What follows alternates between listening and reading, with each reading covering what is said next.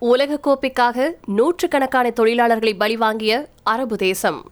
FIFA உலகக்கோப்பைக்கான தயாரிப்பு பணிகளில் ஈடுபடும் போது புலம்பெயர் தொழிலாளர்கள் சுமாரா நானூறு பேருக்கு மேல உயிரிழந்ததா ஃபிஃபா அதிகாரி ஒருத்தர் தெரிவிச்சிருக்காரு. உலகக்கோப்பை தலைவரும் டெலிவரி மற்றும் லெகசி உயர்குழுவின் பொதுச் செயலாளருமான ஹசன் அல் தவாடி பிரிட்டிஷ் பத்திரிகையாளரான பியர்ஸ் மார்கனுடனான நேர்காணல் ஒன்றுல இந்த தகவலை தெரிவிச்சிருக்காரு. ஆனா இறப்பு எண்ணிக்கை துல்லியமா தெரியல அப்படின்னு சொல்லியிருக்காரு ஹசன். நானூறுல இருந்து ஐநூறு தொழிலாளர்கள் வரைக்கும் இறந்திருக்கிறாங்க அப்படின்னு அவர் சொல்லியிருந்திருக்காரு. இது பற்றிய விவாதங்கள் இன்னும் முடிவுக்கு வராத காரணத்தினால துல்லியமான எண்ணிக்கையை அவர் தெரிவிக்கல.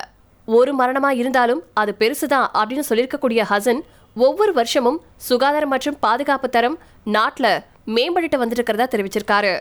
குறைஞ்சபட்சம் அவங்க பொறுப்பில் இருக்கக்கூடிய இடங்கள்ல பாதுகாப்பை அவங்க உறுதி செஞ்சிருக்கிறதா தெரிவிச்சிருக்காரு. இதுக்காக தொழிற்சங்கங்கள் அமைக்கப்பட்டதையும் அவர் குறிப்பிட்டிருக்காரு.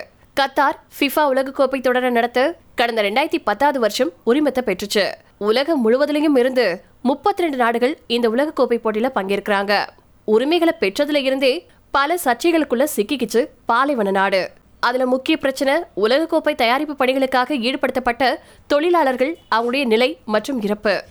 இந்தியா பாகிஸ்தான் நேபாளம் வங்கதேசம் இலங்கை போன்ற நாடுகளில் இருந்து சுமாரா முப்பதாயிரம் புலம்பெயர் தொழிலாளர்கள் இங்கு பணியமர்த்தப்பட்டிருந்திருக்காங்க. இவங்கள ஆறாயிரத்துக்கும் மேற்பட்டவர்கள் இந்த பணிகளின் போது உயிரிழந்ததா ரெண்டாயிரத்தி இருபத்தி ஒண்ணுல வெளியான தி கார்டியன் செய்தி குறிப்புல தெரிவிக்கப்பட்டிருக்கு. உலகக்கோப்பை போட்டிகளுக்காக ஒரு புத்தம் புதிய நகரத்தையே உருவாக்குச்சு இந்த எண்ணெய் தேசம்.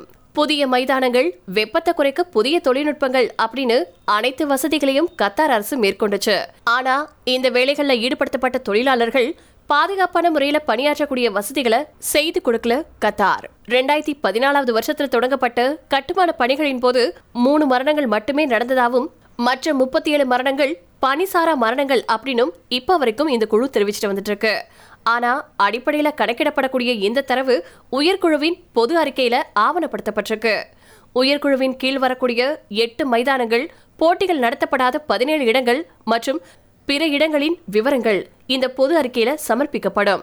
இதை தவிர ரெண்டாயிரத்தி பதினாலாவது வருஷத்துல இருந்து ரெண்டாயிரத்தி இருபது வரைக்கும் எல்லா துறைகள்லயும் எந்தெந்த நாட்டவர்கள் இறந்து போனாங்க அப்படிங்கறத குறித்த தரவுகளும் தனியா கணக்கிடப்பட்டு வந்துட்டு இருக்கிறதா? கடந்த செவ்வாய்க்கிழமை அப்போ உயர்குழுவின் செய்தி தொடர்பாளர் தெரிவிச்சிருந்திருக்காரு. கத்தார்ல உலகக்கோப்பை பணிகள் தொடங்கினதுல இருந்தே புலம்பெயர் தொழிலாளர்களின் இறப்பு எண்ணிக்கை அதிகரிச்சுட்டே இருக்கு அப்படின்னு சமூக ஆர்வலர்கள் குற்றம் சாட்டிட்டு வந்திருக்காங்க.